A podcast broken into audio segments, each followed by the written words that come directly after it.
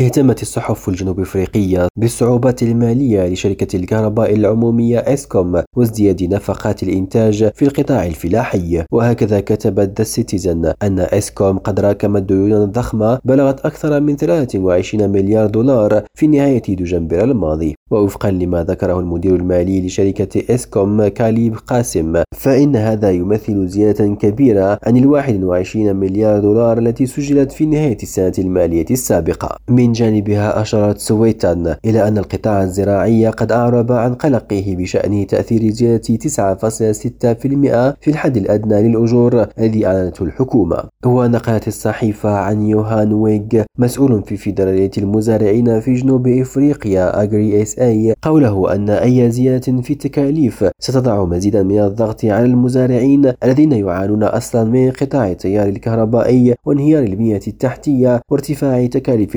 المدخلات إلياس خلفي ريم راديو جوهانسبرغ.